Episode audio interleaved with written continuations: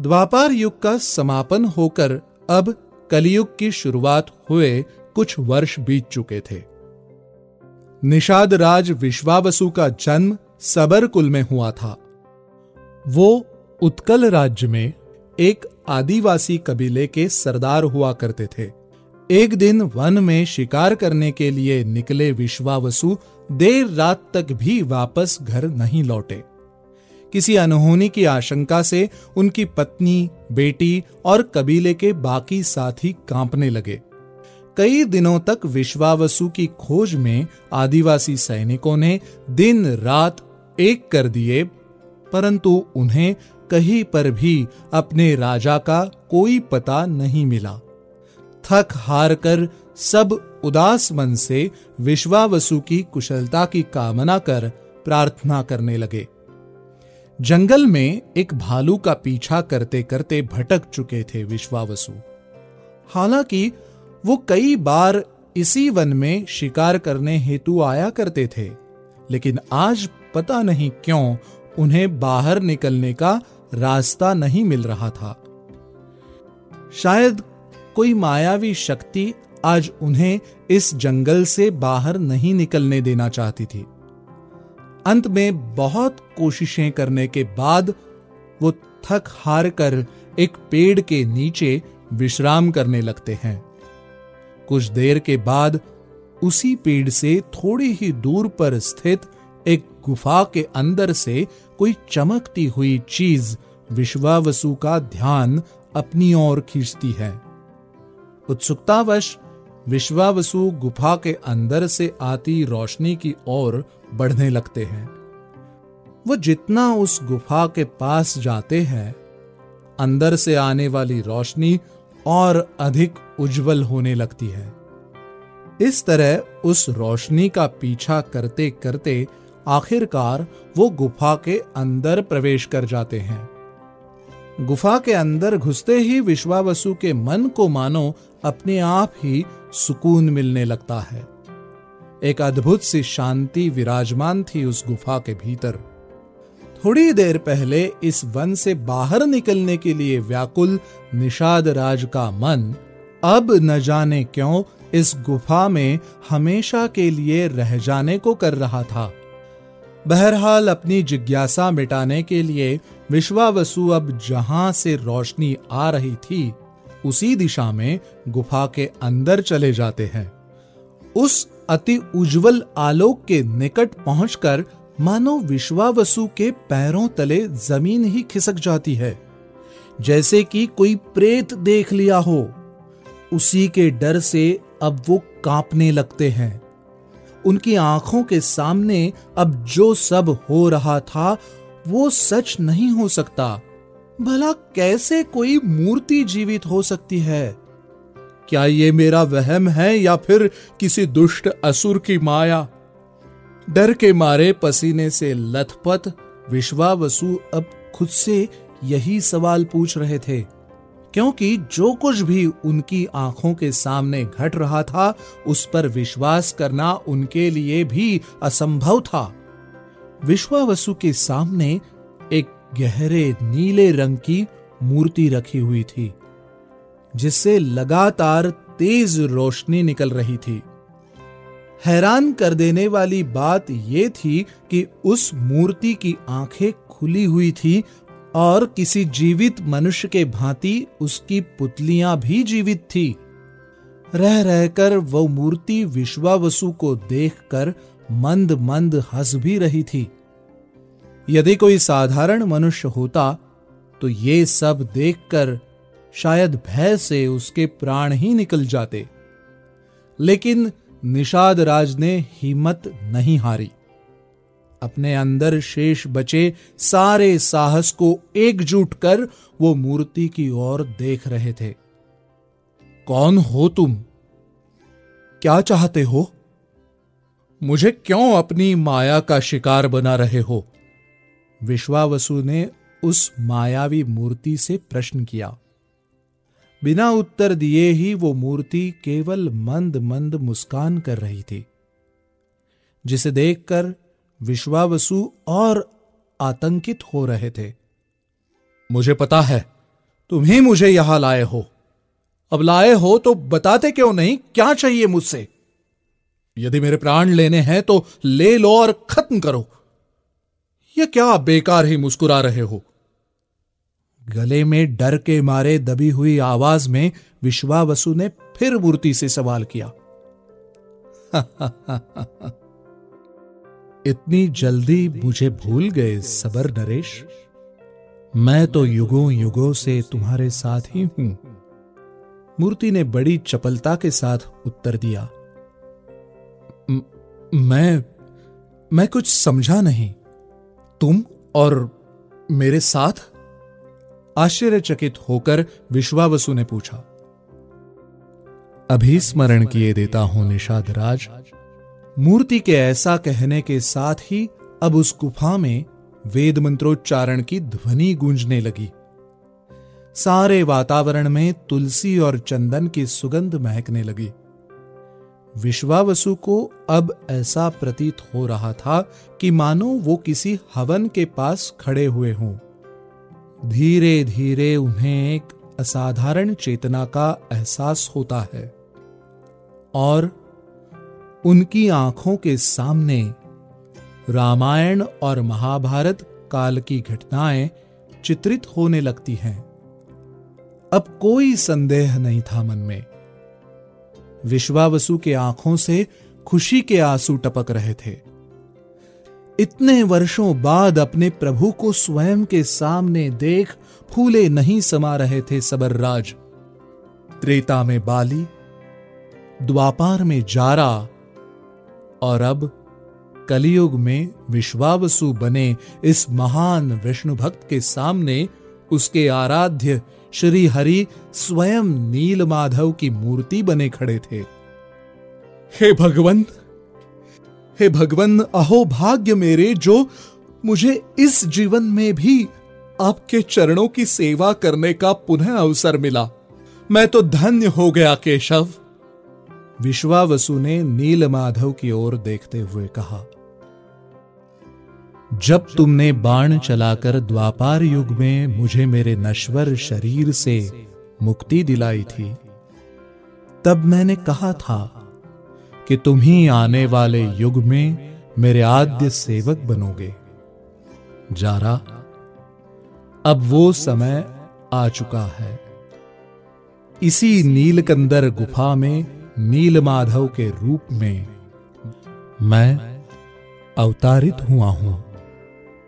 कलयुग में जब अधर्म अपनी पराकाष्ठा पार कर जाएगा तो हे विश्वावसु, मैं अपना कल की अवतार लूँगा। तब तक यही मेरा माधव रूप ही कलयुग के सकल प्राणियों के लिए पूजनीय होगा। यह कहकर भगवान नील माधव ने विश्वावसु को अपने धरावतरण का उद्देश्य समझाया। हे भगवान! मैं तो आपका दास हूँ। जो प्रभु की इच्छा वही होगा।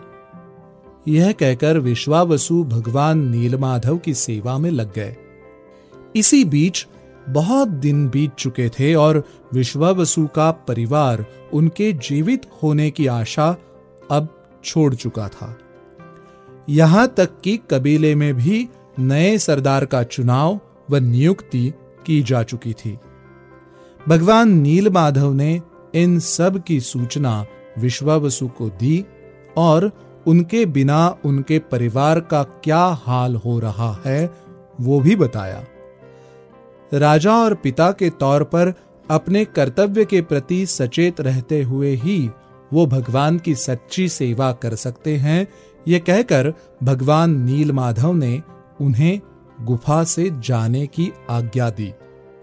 जाते हुए ये निर्देश भी दिया कि यहाँ आने की अनुमति केवल विश्वावसु को ही है, और जब तक वो न चाहें, विश्वावसु इस नीलकंदर गुफा के बारे में किसी को कुछ भी नहीं बताएँगे।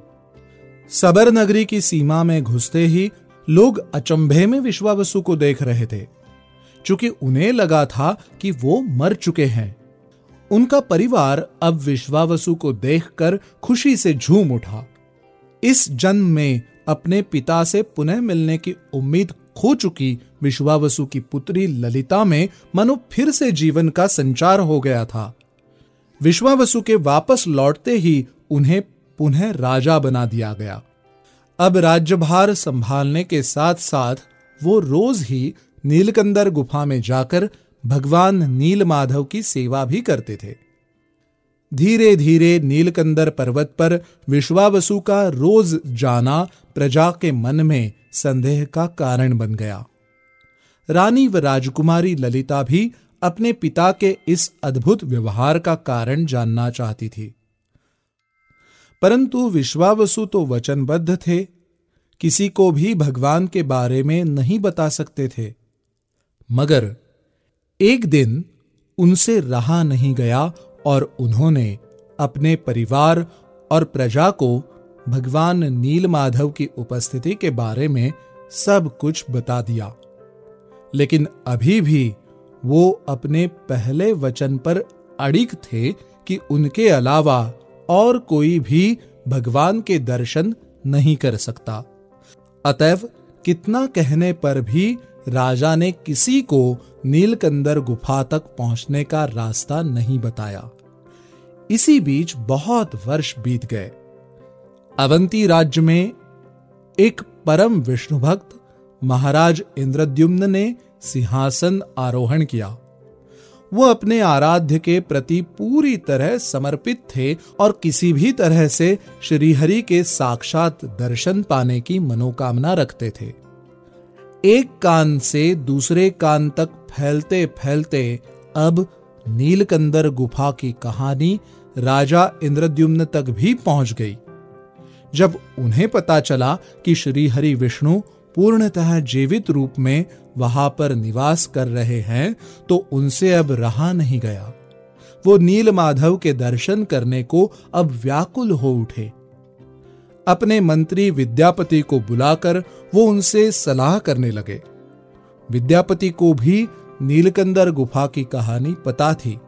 वो जानते थे कि सबर राज विश्वावसु के अतिरिक्त वहाँ का रास्ता किसी और को नहीं पता, तथा वहाँ पर किसी और का प्रवेश भी वर्जित है।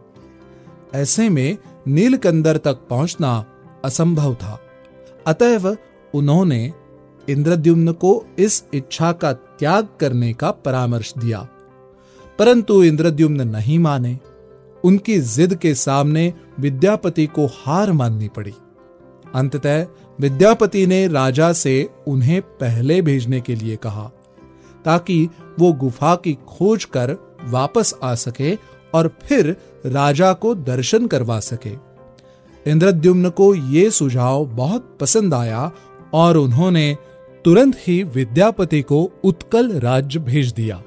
उत्कल देश में पहुंचकर विद्यापति विश्वावसु की नगरी की ओर जाने लगे। वो बस सबर नगरी पहुँचने ही वाले थे कि उन्हें अकेला पाकर लुटेरों ने उन पर आक्रमण कर दिया। यद्यपि विद्यापति एक शूरवीर तथा तलवार चलाने में निपुण योद्धा थे, परंतु संख्या बल के आगे उन्हें अपनी हार माननी पड़ी। लुटेरों ने उनका सारा धन, अस्त्र, शस्त्र, आभूषण तथा उनके अश्व को भी लूट लिया, तथा उन्हें बुरी तरह से आहत कर रास्ते पर ही छोड़ दिया। शायद उनकी मृत्यु का समय निकट है, ये सोचकर विद्यापति बेहोश हो जाते हैं। उनकी नींद अगले दिन किसी की कुटिया में खुलती है। अवश्य ही भगवान नील माधव की कृपा है आप पर, जो मैं वहाँ ठीक समय पर पहुँच गई। अन्यथा न जाने क्या होता। किसी स्त्री की सुमधुर आवाज़ अब विद्यापति के कानों को तृप्त कर रही थी। कौन हो आप? और मैं यहाँ कैसे आया? दर्द से भारी सिर को पकड़े हुए विद्यापति ने पूछा। मैं ललिता हूँ, सबरराज विश्वावसु की पुत्री। कल आप अचेत अवस्था में मुझे नगरी के बाहर मिले थे। पूरी रात वैद्यों ने आपका उपचार किया है, तभी आपका जीवन बच पाया। अभी आप हमारे निवास में हैं। चिंता मत कीजिए, यहाँ आपके प्राण पूरी तरह से सुरक्षित है।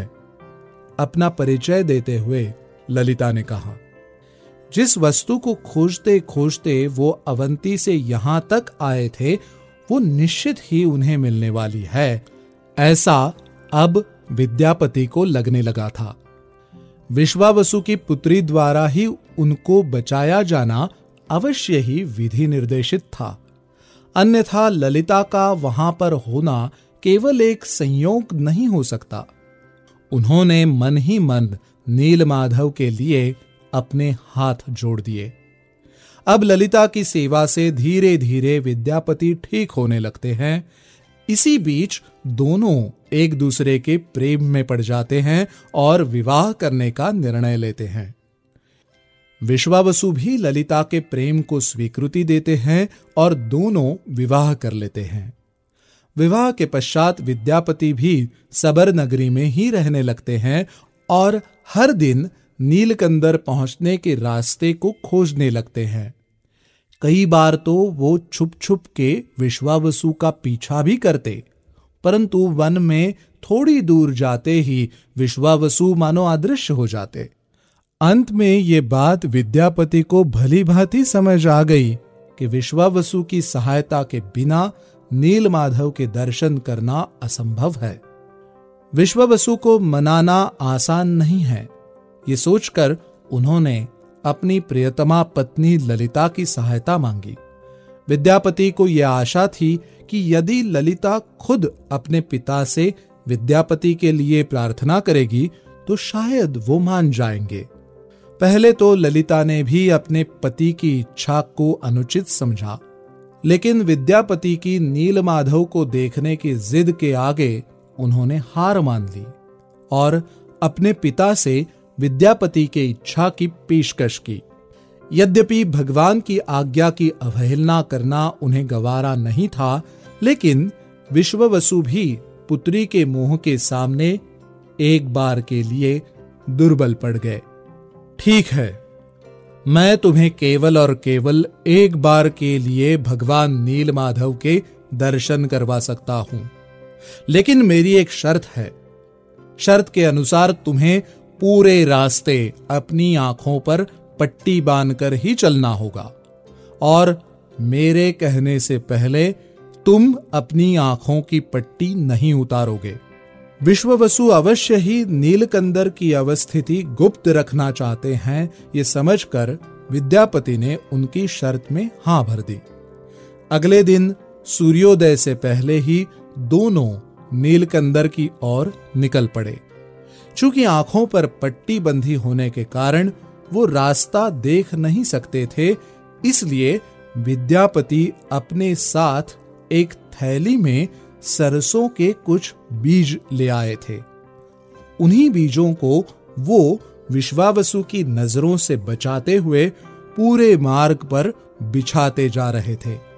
जैसे जैसे नीलकंदर निकट आ रहा था आँखों पर पट्टी बंधे होने के बाद भी विद्यापति को इसका एहसास हो रहा था। न जाने अब कहाँ से एक अलौकिक शांति उनके हृदय में खेलने लगी थी। जब आँखों पर से पट्टी उतरी तो नील माधव के सामने उपस्थित होकर विद्यापति को भी वैसा ही एहसास हो रहा था, जैसा पहली बार विश्ववसु को हुआ था। पूरी तरह से सचेत। एक जीवित मूर्ति को देख वो भी अचंभे में थे।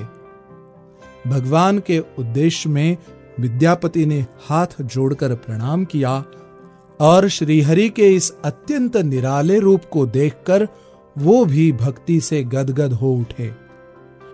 विश्ववसु ने अपनी पूजा समाप्त करने के बाद वैसे ही आँखों पर पट्टी बांधी और अपने दामाद को नीलकंदर से वापस ले आए।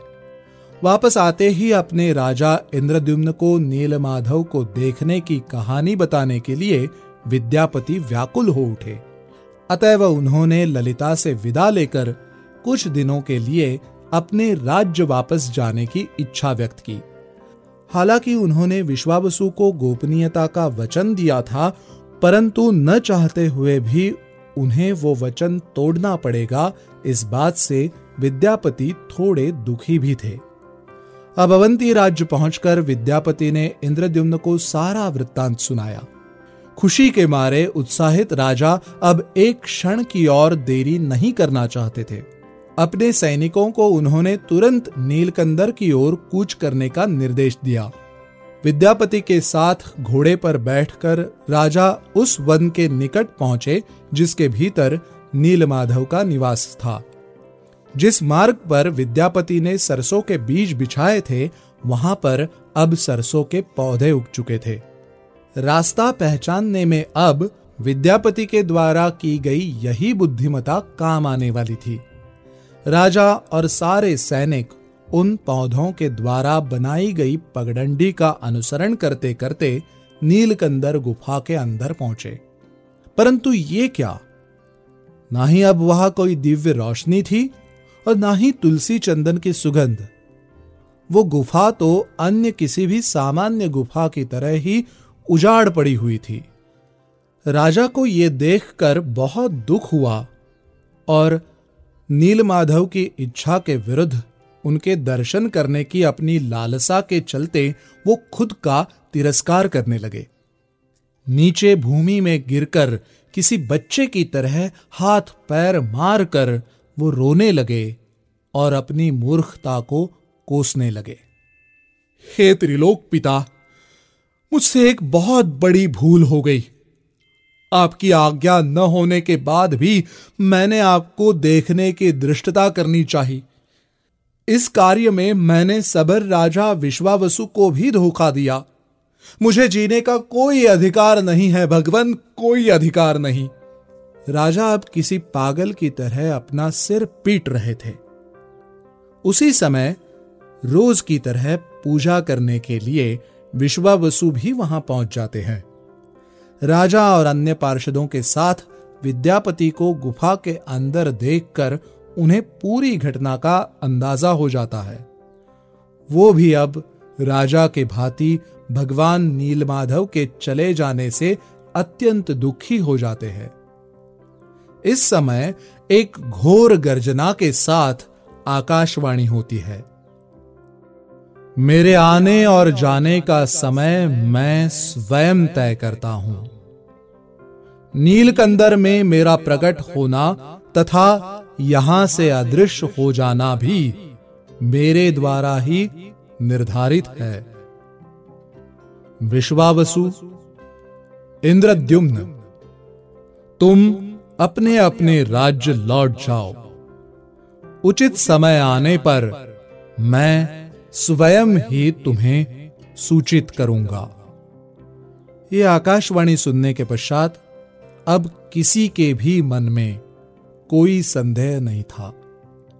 राजा इंद्रद्युम्न के साथ अवंती प्रदेश वापस लौटते समय विद्यापति ललिता को भी अपने साथ ले आए। वहीं अपनी बेटी और दामाद को विदा करने के बाद विश्वावसु अपने राजकार्य में मन लगाने लगे। वो सभी श्री हरि विष्णु की आज्ञा अनुसार अपने अपने राज्यों में लौटकर आने वाले समय की प्रतीक्षा करने लगे।